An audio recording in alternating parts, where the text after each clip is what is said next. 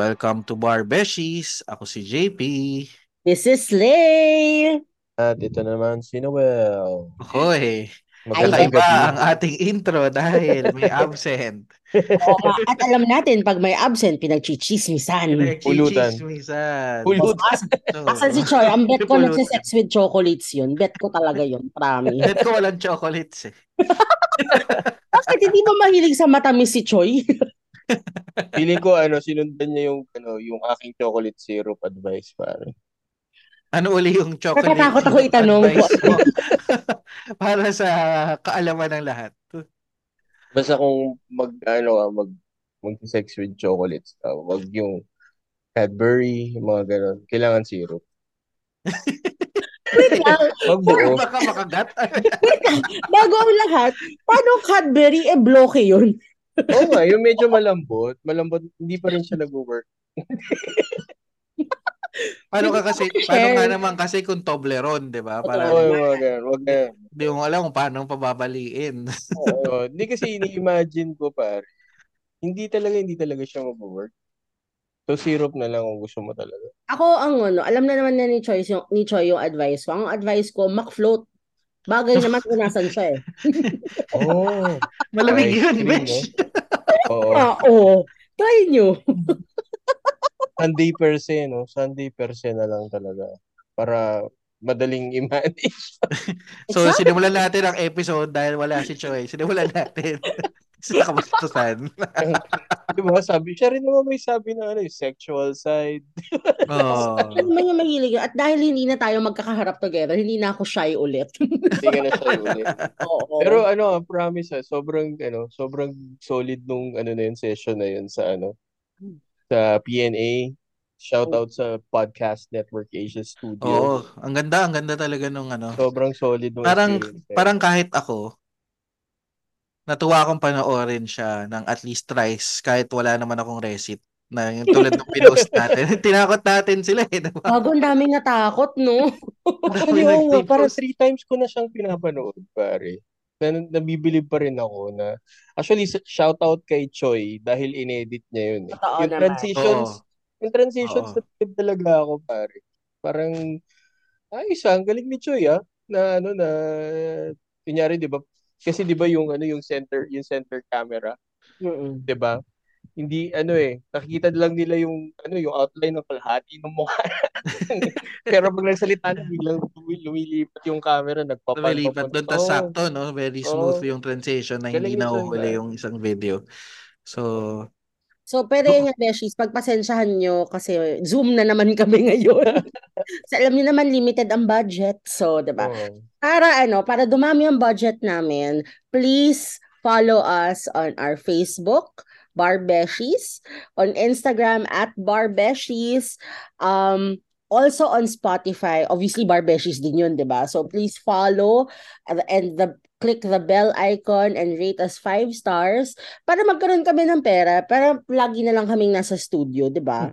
Tama. Hindi, Tsaka saka para- we really enjoy doing this. Yung Yeah. na-realize namin nung nag-studio kami, parang gusto pa namin lawakan pa. Kasi parang, una, nag enjoy kaming gawin to. Pangalawa, nag enjoy kaming makipag-interact sa mga nakikinig sa amin through our social media pages. Actually, may nag-message nga sa akin eh. Parang may suggestion siya. Sabi niya next time, i-ano natin, i-post natin on YouTube and also i-live daw natin yung recording natin sa in, sa Facebook or Instagram para real time na may recording tapos real time na may nagko-comment sa ating mga beshies.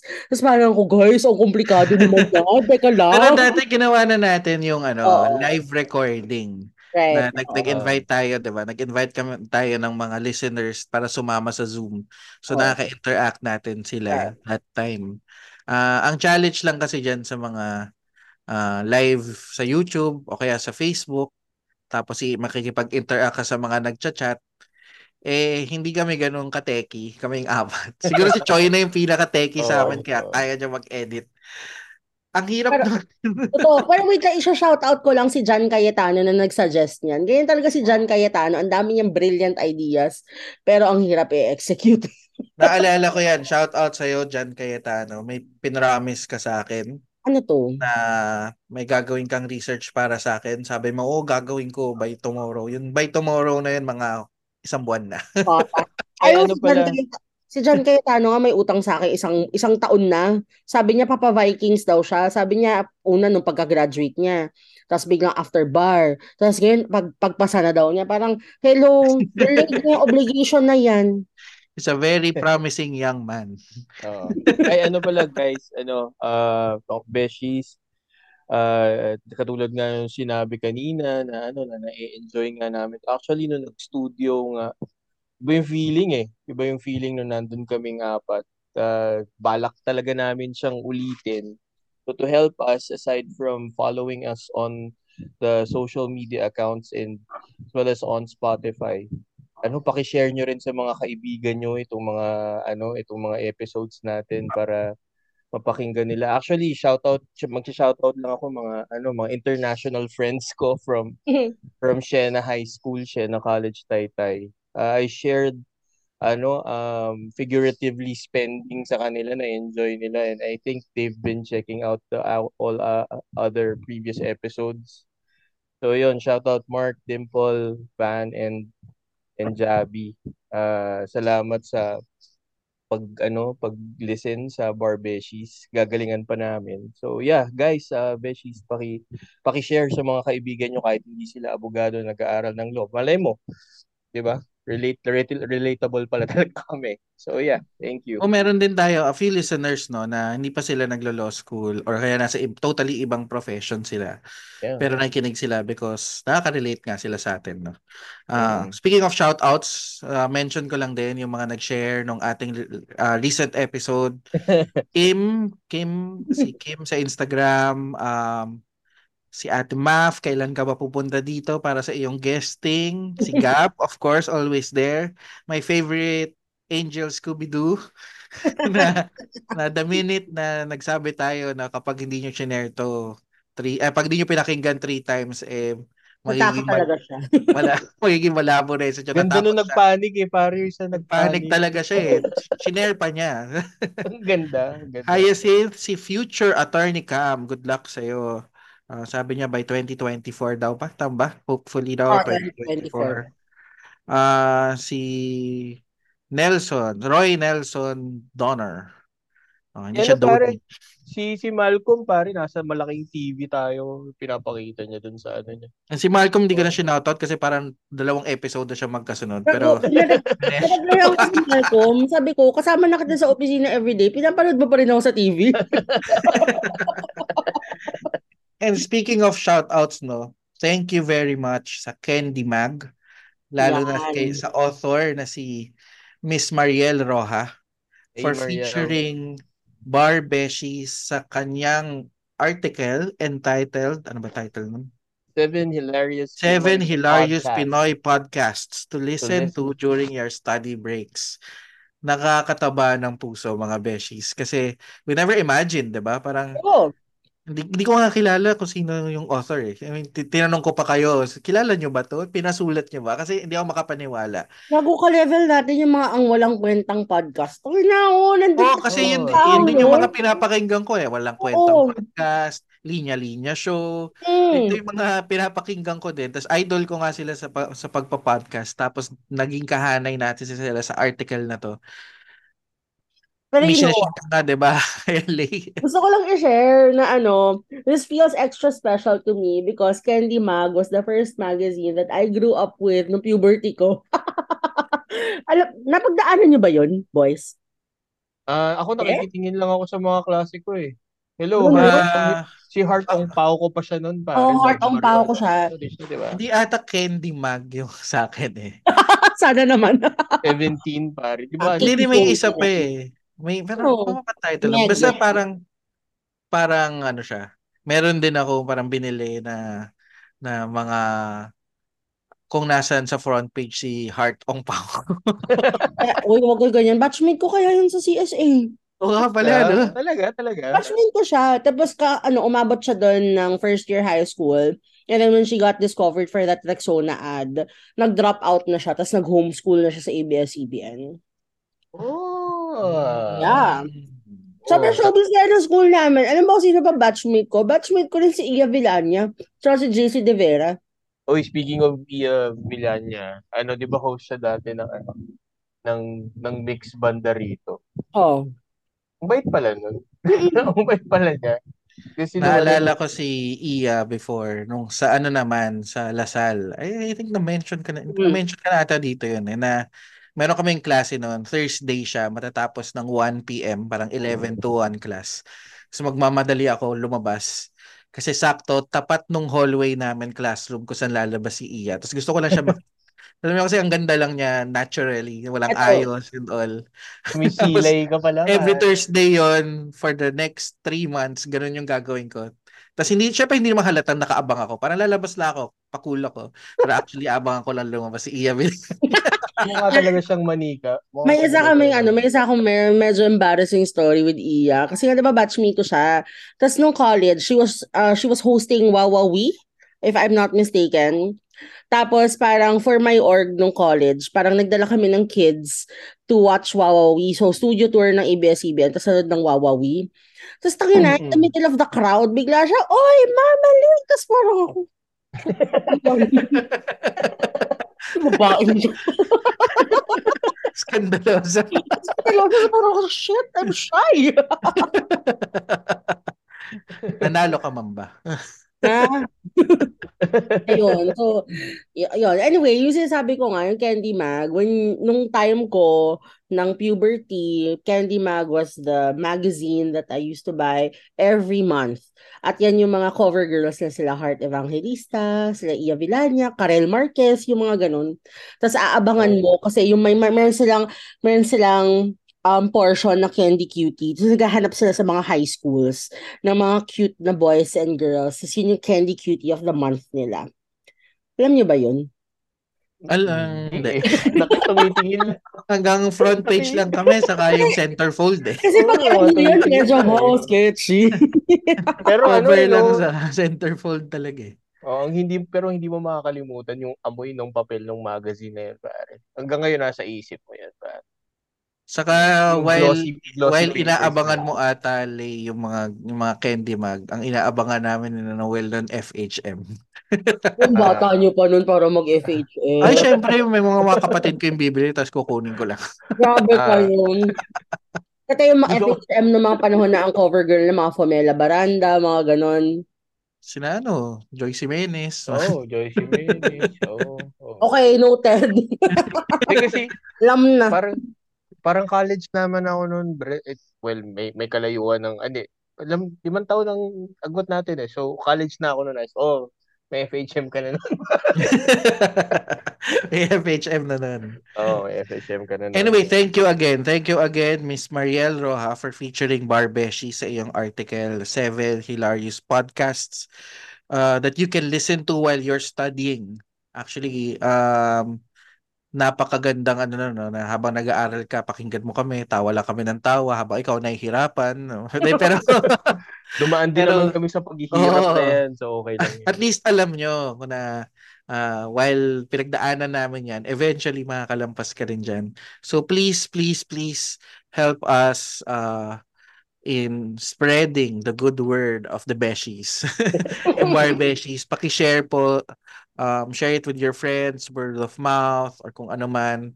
Yeah. Para naman din yun. Uh, we're trying our best then to produce more episodes for you to produce more content.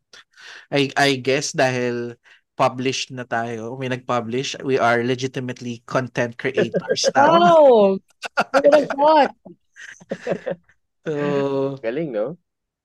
Yun. Mm, mm, Um, ang ang difference lang kasi ng ibang mga na-feature doon, I think sa sa atin is sila ata sponsored na saka kumikita.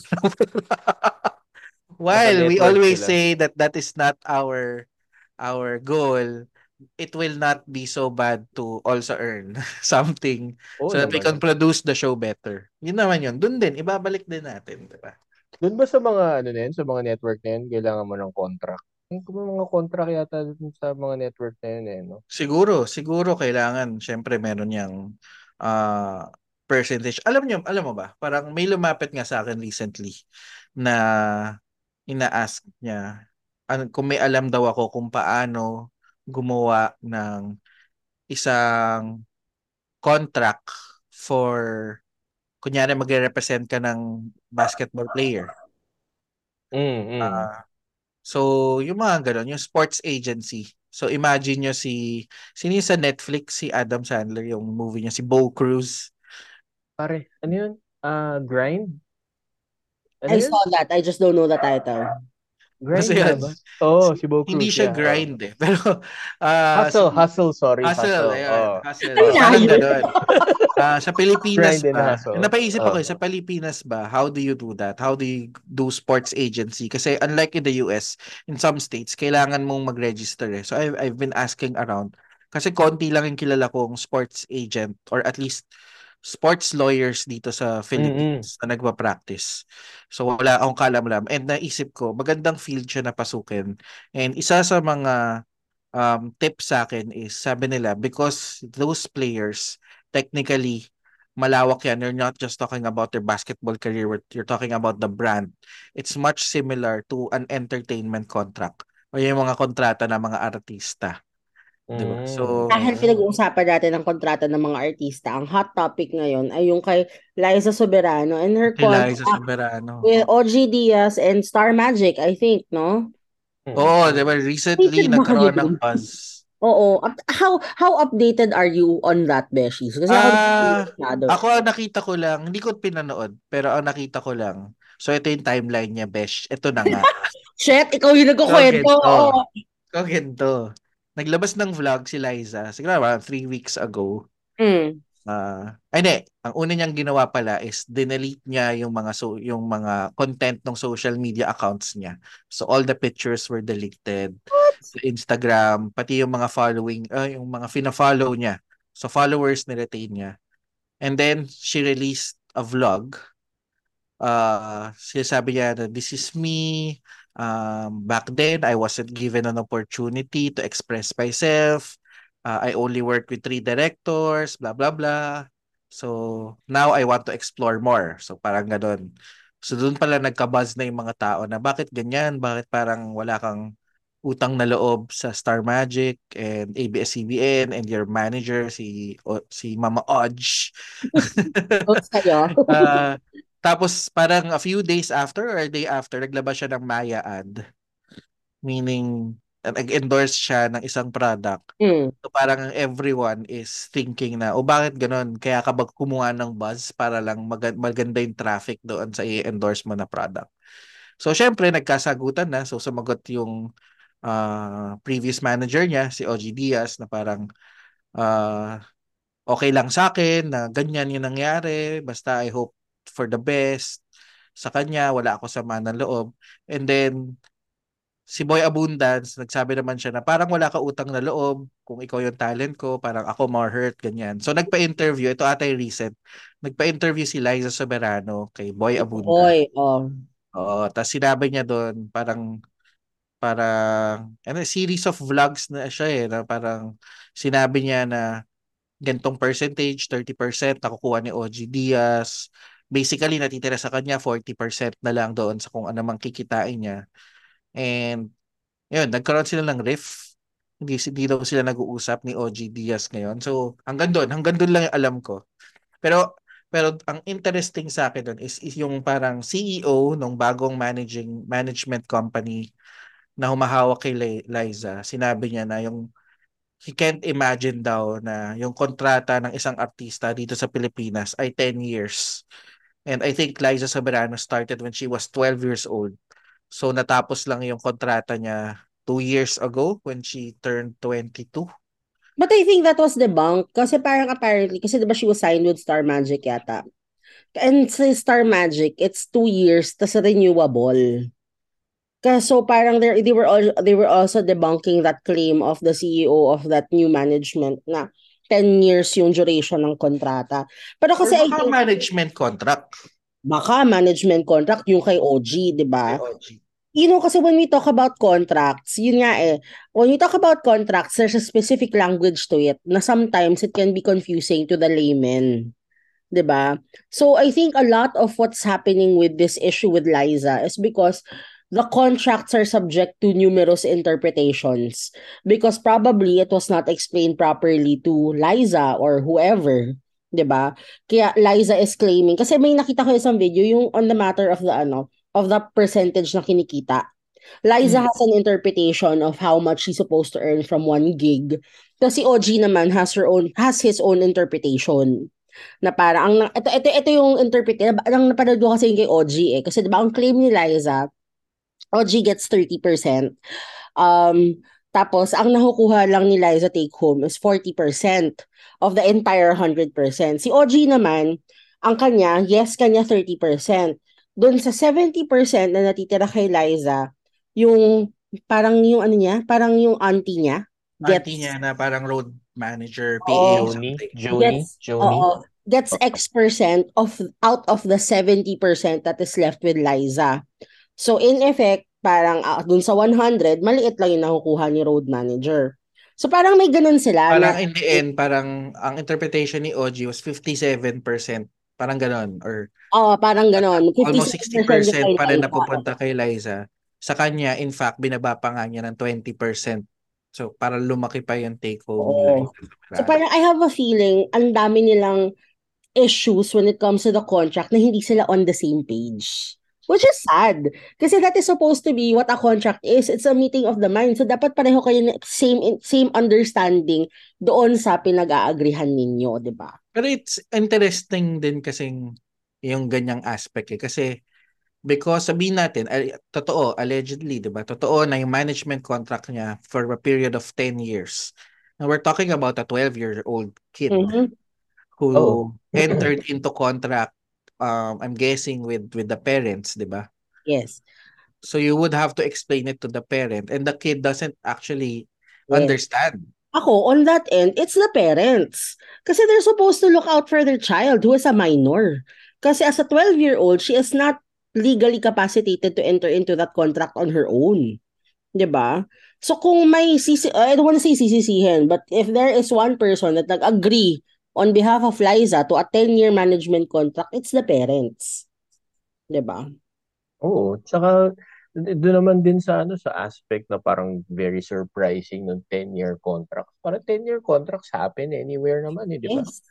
Parang hindi it's not that of a big deal. Anyway, if the 10-year um 10-year contract uh, period is there, someone should have read that, 'di ba? Exactly. Hindi naman, hindi naman or, ganun-ganun na lang yun. May or someone yun should have been more careful, di ba? In entering into that contract considering the long period. But I guess the bigger the bigger conversation here. Kasi, sorry, itatay ko lang to. Do you remember what happened to Nadine Lustre a few years back? Parang ganun Ako, wala din. akong idea. Parang, Pero, yeah. ang, ang, ang alam ko lang is parang she made her own way. yeah, kasi apparently, oo, kasi apparently she signed on to Viva more than 10 years, I think 20 or something. Ay, oh, remember? Oo. remember. Yun, 20 years or so. Tapos she wanted out of the contract. Kasi nga, kumbaga, kung ano siya, nung nag-start siya dun sa kontratang yun, different na kung sino na siya at that point. Parang, nadinlustre na ako eh, ganyan. Tapos I feel like my contract is unfair. If I remember correctly, her her lawyer was Lorna Kapunan. Tapos they tried to negotiate out of the contract. So what Viva did, they filed a case for breach of contract against Nadine Lustre. Tapos eventually they settled. Napilitan din si Nadine to comply. ba? Kasi uh, I think nag-settle eh. siya, pero nagkaroon natin ng settlement as to mm-hmm. parang nirene- nirenegotiate na lang yung contract kasi may movies pa rin siya with Viva eh, yeah. I think time. nagkaroon ng ano ng ng agreement on creative control yata para magkaroon naman siya ng say doon sa career niya. Mm. Oo, but I think ano eh, ito, I mean just tying it down to what the CEO of Careless Music said na you know, artistas in the Philippines get tied down for long periods of time to their management. I think it's a bigger conversation about you know, contracts in general and the implications of tying yourself down into a contract. 'Di ba? Mm-hmm. Yeah, saka as ano no, as as lawyers, lalo na yung mga baguhang abogado or yung mga mag-aabogado pa lang, our listeners, no, isa yan sa pinaka-basic na yes. skill na kailangan nyo, yung one, magsulat ng kontrata. Two, mag-review ng kontrata. Depend, uh, uh, with whatever kind of contract that is. Kasi syempre minsan ang gagawin natin dahil sa katamaran, no, pro forma, kukuha ka lang sa Google o kaya magpapagawa ka kay ChatGPT ng kontrata tapos hindi mo na re-reviewin. So parang it's a good discussion din. We're taking off from yun nga yung topic about Liza Soberano na Dean Lustre. Uh, not necessarily entertainment contracts. It's a good chance to talk about for our listeners, no? Ano ba yung dapat na tingnan nila or lookouts mo sa isang standard na kontrata? So, mm. para tayo mag-oblikod nito, no? So, Ay.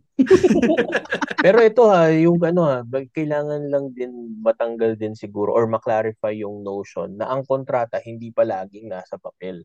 Yeah, totoo. Okay? Oo, kasi every day we could be under a contract like just buying buying candy sa sari-sari store. It's already a contract eh, 'di ba? Reciprocal contract 'yan, eh. may pabayad ka, may obligation na bigay sa iyo yung candy. It's already a contract na hindi lang na ilalagay sa papel dahil ano, tawag dito, hindi siya aabot doon sa o oh, hindi siya aabot doon sa sa amount kumbaga, 'di ba? Hindi nga siya required. So 'yun, yung meron tayong tinatawag na verbal contracts, yung yung or oral contracts po. Alam mo, always akong confused dyan. Do you call it verbal or do you call it oral? I'm not, I don't know. Aural. You call, you call it or verbal. Or verbal contract. Diba? So yun, yun, hindi siya palagi oh. sa papel. O, oh, teka lang. So let's just go back to basics. Kasi gusto ko lang kayong i-test. Kaya pa ba natin to, Beshies? Basic oblicon. oh, what is a contract, guys? Patay. Ano lang, keywords, keywords lang. Meeting up the minds. Basta nandun, may one point ka na sa exam. Oh, elements of a contract, Noel. Grabe, para ako nagpaparesit, no? Consent, object, tsaka, ano ba yun? Consideration, Okay cost. Yeah, oh. Ah, yeah, diba? Tama ba? Congratulations! Yes! Hindi, I know, the reason, ito, gusto ko lang sabihin, kasi diba we're talking about ano ba dapat yung mga, yung mga um, tinitingnan mo pag tumitingin ka sa kontrata. And I think I just want to share lang what I tell my students. Kasi right now, I teach legal forms. And of course, I teach them how to make contracts. And I think in the legalese of how normal contracts that we see every day look like. Kasi diba, yung mga kontrata nakikita natin sobrang hahaba. Sobrang dadaming nakasulat na provisions. And nakakalunod siya talaga tingnan. Ako, I tell my students na you look at the elements of the contract first look at the parties. Are the parties capacitated to enter into the contract? If not, bakit hindi sila capacitated? Sino pa talaga dapat ang nag enter ng contract for them? You look at the object. What is being talked about in the contract? Diba? Like, bakit, ano yung, ano yung pinag-meet ng minds nila? And then lastly, what is the consideration? Kasi without those three, wala kang kontrata. So those three must be in your contract. So if there's one thing na i-advise ko na pag nag-review kayo ng kontrata, ito muna yung hanapin ninyo. 'Di ba? With emphasis on the on the consent portion which is evidenced by the recital ng kung sino yung parties and their capacity to enter into the contract. Oh, I, I remember nga um I have this friend na nagpa-review. Actually, naghahanap siya ng, ng lawyer, uh, pero, but she's based abroad. Mm-hmm. Tapos sabi ko, let me take a look kasi kung hindi naman yan under a specific law where you are, uh, generally, I can give an input naman. So, mm. binasa ko, it's actually a parang management contract. Tapos nakalagay doon kasi she's a com- composer mm. um, abroad. Tapos nakalagay doon that the management company shall have the right in perpetuity Hello? doon sa uh, parang some sort of royalties or something like that. Yan, red flag. Oh. So, red flag kagad. Alam mo, hindi ko pa binabasa. Nakita ko na kagad yung word na yun. Tapos sabi ko, uh, you, re- you renegotiate this kasi syempre, kung wala ka na under sa kanila, hindi naman pwedeng kumikita pa rin sila sa'yo. Mm. Unless unless that product is a product na may rights talaga sila. Pero kung own creation mo yan, 'di ba? Parang uh, dapat wala na silang right kung inalis mo na. I mean, it's similar to, ang naalala ko dun, similar to what Taylor Swift did. Right, oo. Kaya mayroon tayong Taylor's version uh, na she she she had to rewrite all her songs and make her own versions version para 100% ng royalties sa kanya mapunta pag pinapakinggan yun. Kasi nga, contractually obligated siya before na parang sinel niya raw yung rights niya doon sa release ng songs but not actually to the copyright of the songs. Kaya she was able to rewrite the song. So, yung mga ganun, no, Beshies? Sabi yun, I, I read an article on that. Yung ano, parang really, parang hinimay-himay nila yung contract language to differentiate the right to release the song and the copyright to the song. 'Di ba? Mm. Which is I don't know, wala lang. Ah, uh, may part of me na nagagalingan, may part of me na naiinis kasi parang guys talaga ba? diba? Ganyan talaga kayo. I mean, you you try to couch things in a complicated way to sort of defraud other people. I don't know. That it just feels Pero wrong. that's that's basically kasi yun nga yung problema sa mga kontrata. Eh. You can use it to your advantage. Uh, kung gusto mong makalamang minsan sa ibang tao. Eh. Yes. 'di ba? As, as lawyers, you have we have the advantage over normal people. Maglagay ka lang ng mga confusing words diyan. Hindi naman nila maintindihan. Tapos Alam dami mo, dami nating nabasang mga kasong ganun sa law school. Minsan sa tissue paper, yun pala kontrata na hindi niya alam, 'di ba? Alam mo yung perfect example for me ng legalese na kontrata na nakaka nakaka-bad trip basahin. Alam mo yung pag bumibili ka ng condo, yung master deed and regulations, mm. na sura niya naka-long siya, naka-long bunch siya na paghaba-haba, paghaba-habang kontrata. Tapos ang liit-liit ng font. Sa mga 8 lang yung font yung tinatawag na fine print. Exactly. Siyempre as lawyers, pag may kliyente ka na parang upa-review naman, kailangan mo siya basahin. Tapos nakakapikon yung language. Wala lang, nakakainis lang. Nakakapikon na yung language, nakakapikon pa yung form. Alam mo yan? Oo. Para, oh. ang tawag sa ganyan sa, ano is, uh, dark patterns. Eh. Oh, what? what? Uh, uh, dark patterns. Pag online naman, for example, mm. terms and conditions, uh, sa um for example you're you're marketing something yeah. or you don't want a, a person to to end yung service mo sa kanila. Kuya sabihin natin Netflix.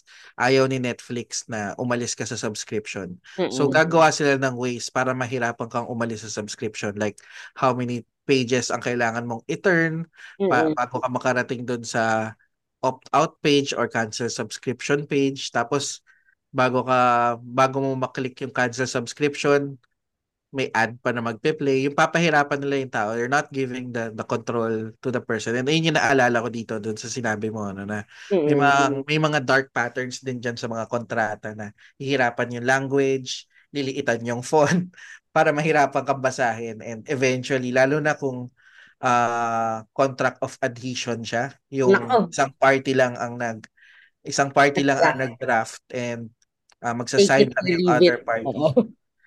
Yan. Wala, wala kang ano, wala kang wala kang ano tawag dito point of negotiation kumbaga doon sa contract yan. Right. And as we all know, contracts of adhesion are still valid contracts. Kahit na para, para kang na-hold up na pag hindi ka nag-sign, hindi ka makakasakay ng eroplano, for example. Pag hindi ka nag-sign, hindi ka, ano, what else is a contract? Insurance, right? Is a contract of adhesion. Tama ba? Minsan Oo. pati yung mga insurance agents parang uh, mga walking contract of adhesions na rin sila eh. Bakit? parang ang ino-hold up. Oo, diba? Yan nga, yung ano, yung katulad na lang din ng pagbibili ka nga ng condo, di ba? Yun na yun eh, ready form yung contract na yun. Bibili ka ng, ng house and lot. Yun din yun eh. Naka, nakahanda na yung mga kontrata, pipirmahan mo na lang. Pero yun na nga, uh, you're free to leave it. Yun naman ang ano, yun naman ang, ang nandun sa parte ng isang taong nais bumili ng mm. mga bagay na yun, di ba? So, yun. Ako siguro, if there's one thing, babalik lang ako dun sa ano, lookout sa. Kasi I think for for for law students who are nearing um passing the bar and maging baby lawyers na for me talaga the, the the the first thing that you look at talaga is the recital of the parties kasi what people don't understand is that when you say Uh, halimbawa, Beshi JP, of legal age, Filipino, married, residing at la la la la la. Those are not just mema things na nandyan lang nang wala lang. Nandyan yan to show that he is capacitated to enter into this contract.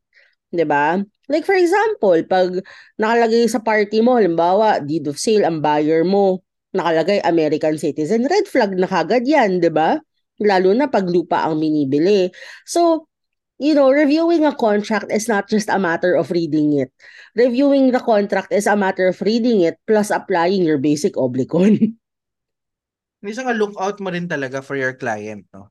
Malaki kasi yung magiging effect niyan. Kung may ma-miss ka na isang clause na right. napakalaki ng effect, 'di ba? Termination clause, kunyari, kaya kunyari yan kay Liza, 'di ba? Kung sino man yung nag-review na abogado para sa parents niya at that time, tas hindi nila nakita na walang renewal clause 10 years, nasilaw lang sila sa amount. Usually, Mm. uh, I, I, I would guess, no? Minsan ganun eh. Yeah. Minsan masisilaw ka sa amount, hindi mo na makikita na, ah, teka, ang haba nung 10 years ah. Mm-mm. Ah, kailangan ko palang lagyan to ng renewal. Amang- o- na dapat uh, kahit na may renewal siya, may period of review, mga ganon. Right. Oo. At the very least, no, after the five, the fifth year, pwede mong i-review yung contract and then you can renegotiate it.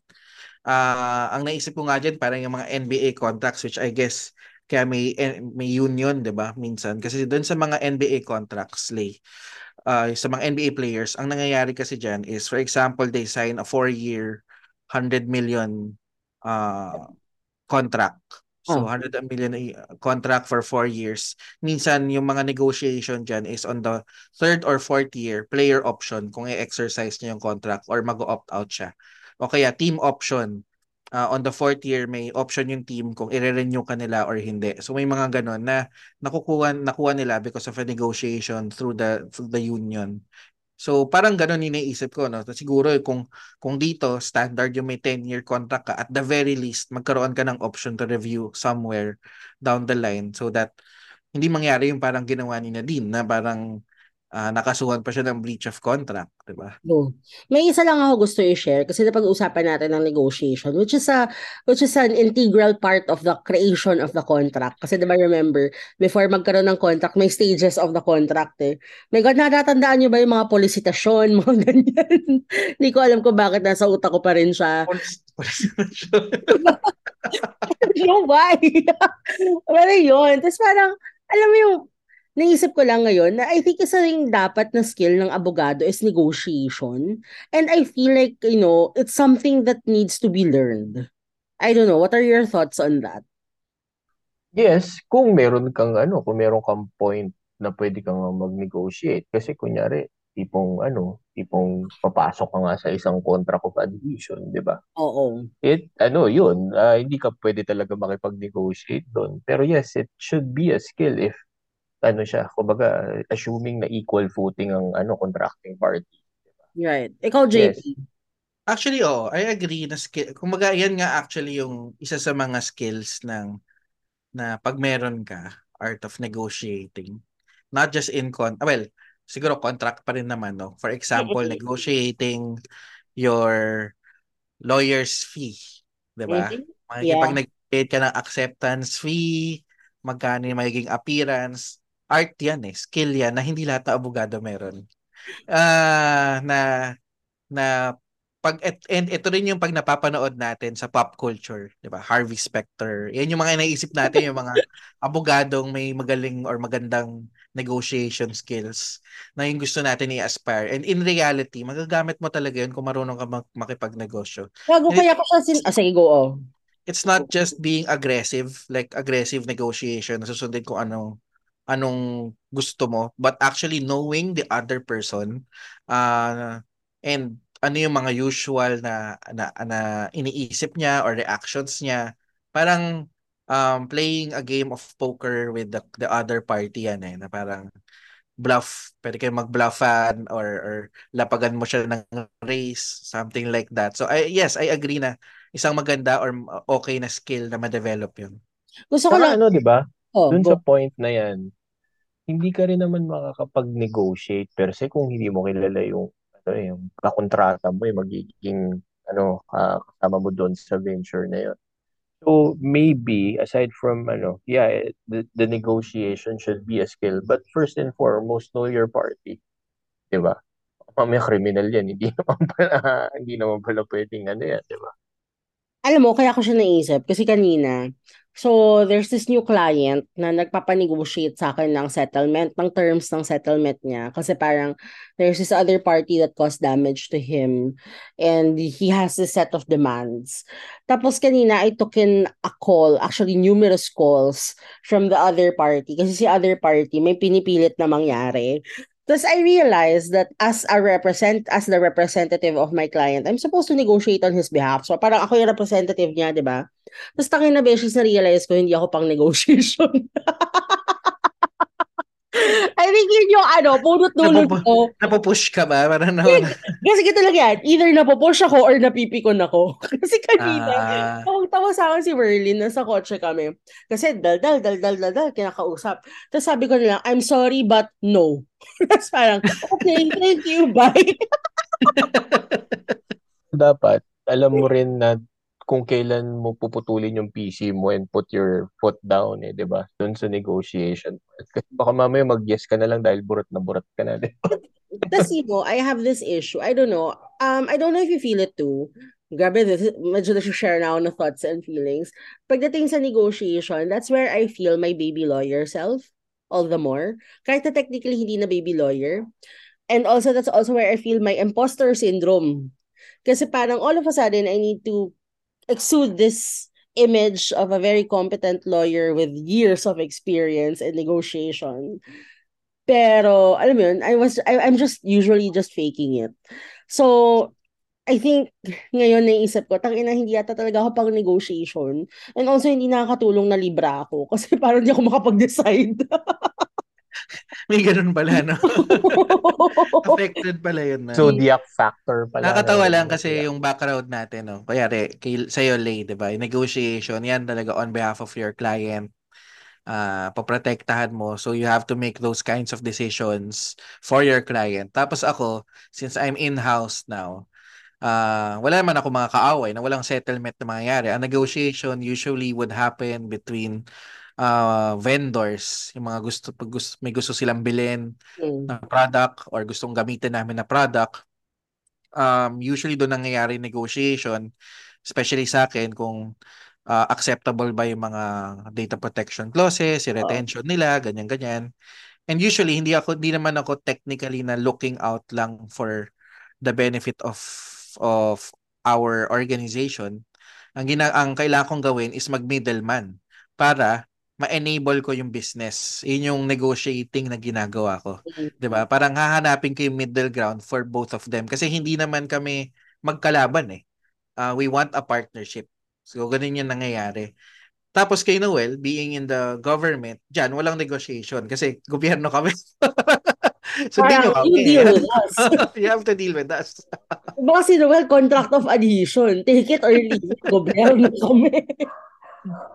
ano lang, parang masabi lang, eh, tawag dito, di ba, naalala nyo naman yung mga contractor sa mga binibid, binibid na contracts ng, ng gobyerno. So, ano, tawag dito, yung mga kontrata na yun, yun talaga. Yun, more often than not, contract of addition yan. Kasi, kailangan mong, ano eh, tawag dito, um, kailangan mong i-please mag-respond pero dapat mababa yung bid mo doon sa hinihingi ng kontrata. So bago ka pa man maging ano maging parte ng kontratang 'yun, nanunuyo ka na, 'di ba? So ngayon pag binigay mo 'yun, wala ka nang ano eh, kumbaga parang pag na-award yung kontratang 'yun, talagang kailangan mo na lang pumirma talaga. Na, na 'di ba sabi natin, kailangan i-develop yung skill na 'yan. Uh, do you think it's something that you can develop while in law school? And where are the instances where you can develop the art of negotiating? Ano ba yan? Sa prof mo? Parang, ma'am, sir, uh, attorney, ceasefire. Doon ba? Mag-negotiate ka? Hmm.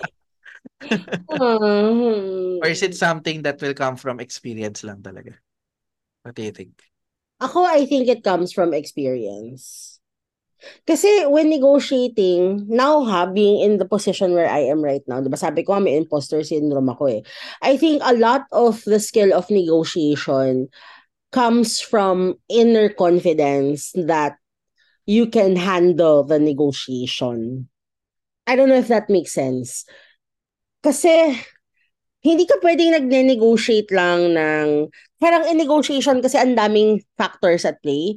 Factor yung kakilala mo yung kausap mo, factor yung alam mo kung ano yung posisyon ng kliyente mo, factor Fa- yung Factor kung ano yung suot mo minsan. Oo, yung suot mo. Factor kung paano ka magsalita. Factor kung ano yung demeanor mo. Kasi it will determine how how much your counterpart will I don't want to say respect, but more of how much they will challenge you, I guess, in the negotiations. So I have a feeling parang, you know, the skill of negotiations really is something na pinapractice and comes with time and experience para you get that inner confidence. Para kahit papaano, demeanor-wise, wala ka nang kailangan i-fake. ba? Kailangan mo na lang talaga mag-stick to your guns, parang ganon. Ikaw, Noel, Hmm. tingin mo, sa may opportunity ba sa, opportunity ba sa law school na ma-practice mo yung art of negotiation? Siguro doon sa part ng labor.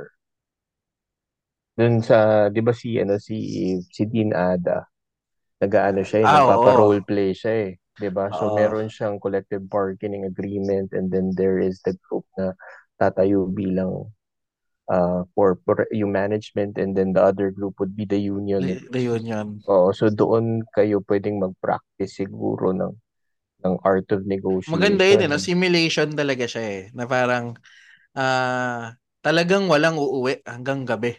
Kung hanggat na hanggat wala kayong agreement. To the point nga minsan wala talaga nagiging agreement, nagkakaroon talaga ng standoff. Tapos may pagkain na doon, kakain na lang kayo kasi nga ayaw matapos ng negotiation. Sa amin ata nun, parang 2 a.m. na natapos nung batch ko eh.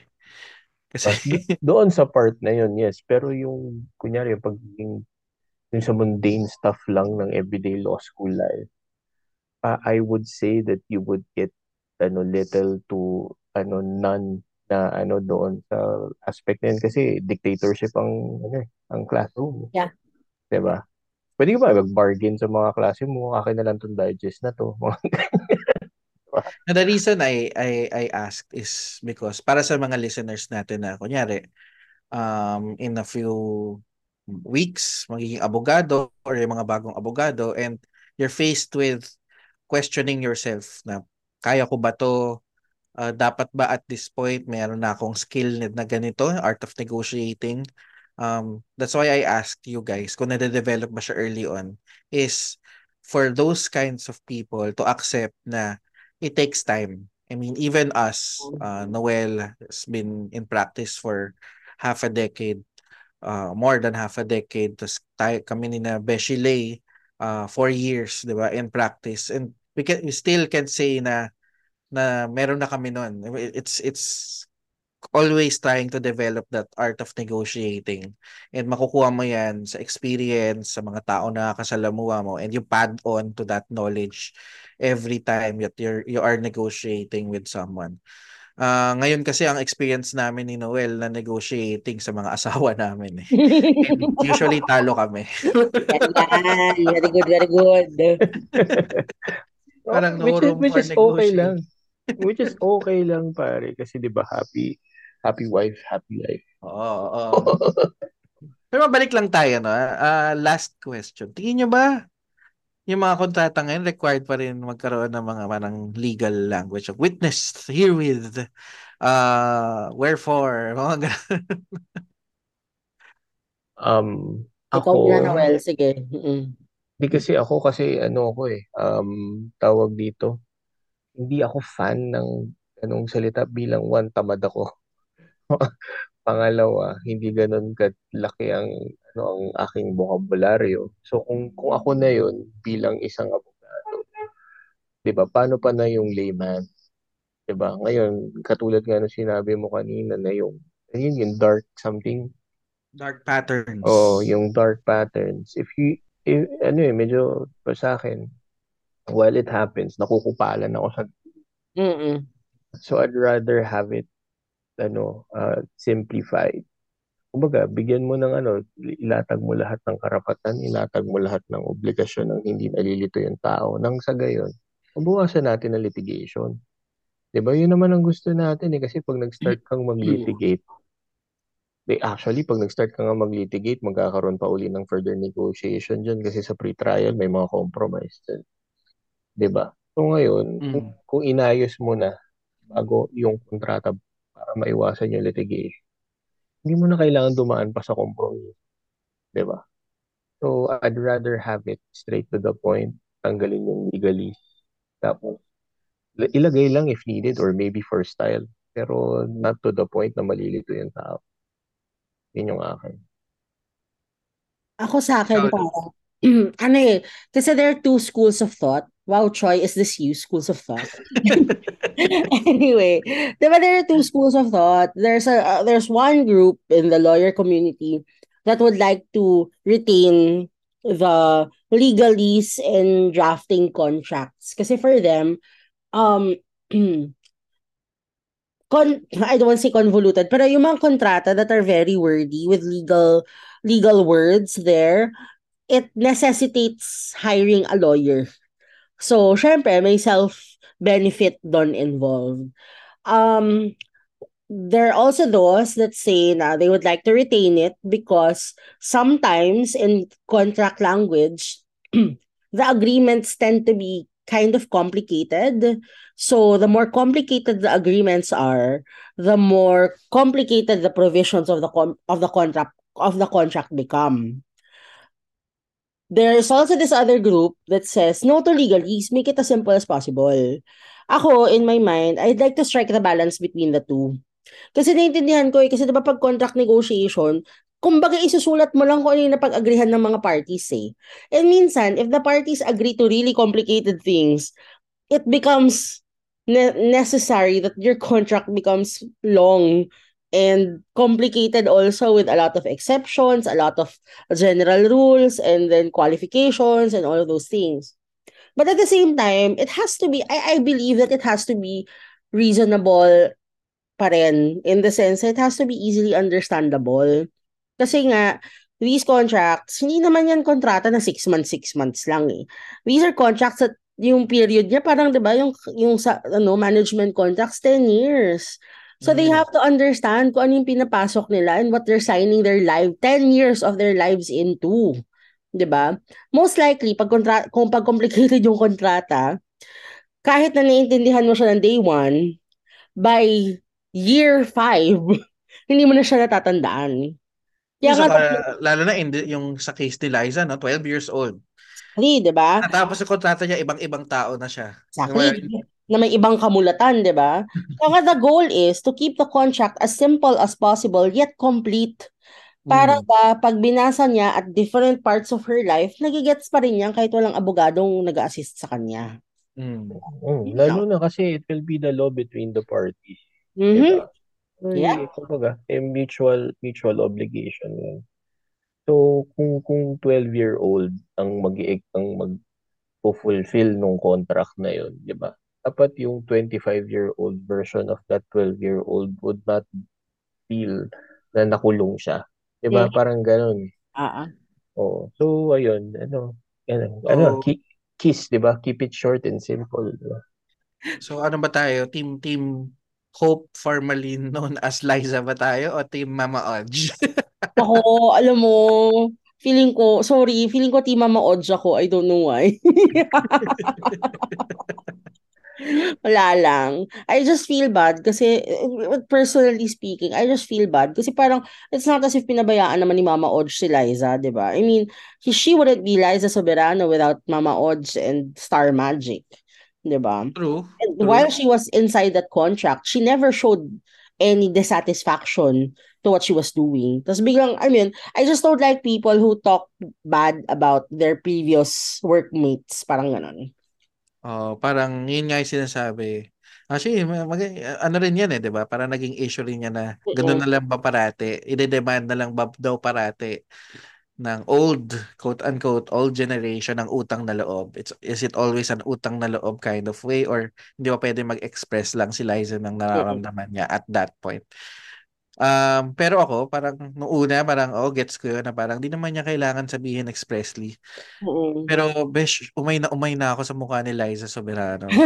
Ngayon. Mo yun, parang sa social media, sa, nandun yung Maya ads niya, sa interviews siya ngayon, even the podcasts I listen to, siya yung ini-interview na parang, okay, us. kung marketing, kung kung marketing yung target mo, successful ka. Kasi, kasi kitang-kita ko lahat or exposed na exposed ka ngayon, but is it a good exposure for more projects? Ayun lang yung ano dun.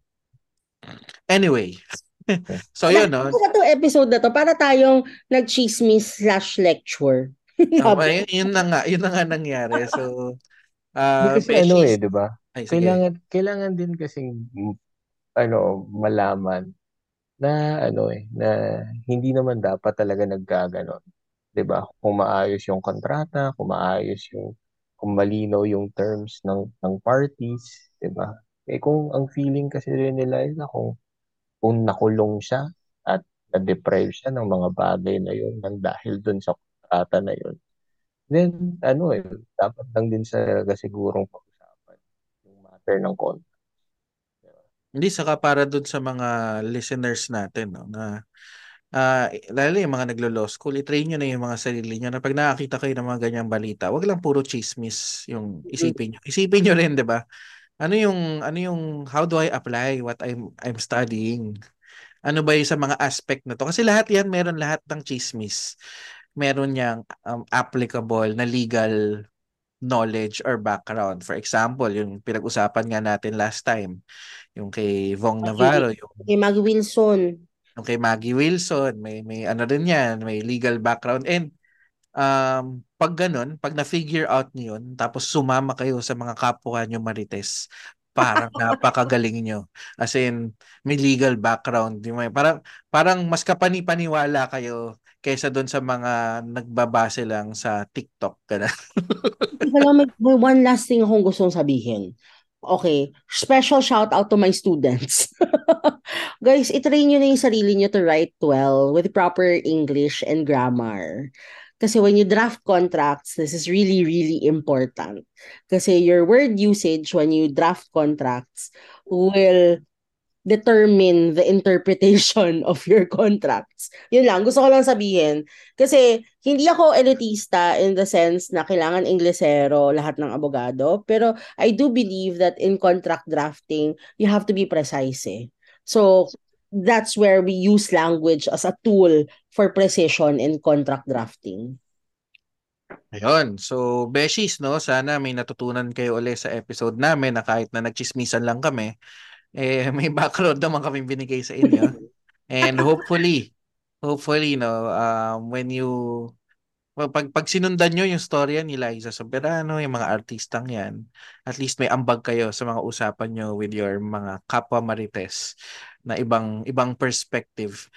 And of course, no, uh, it's also a skill, the skill of negotiating, the skill of writing contracts is something that will be useful for you um time comes na maging mga abogado na kayo or right now in your early practice. All right, and with that, maraming salamat sa pakikinig and we'll see you next week. Ako si JP. This is Slay! At ito naman si Noel, absent si Choi. Bye, Alright. besties! Bye-bye. Bye!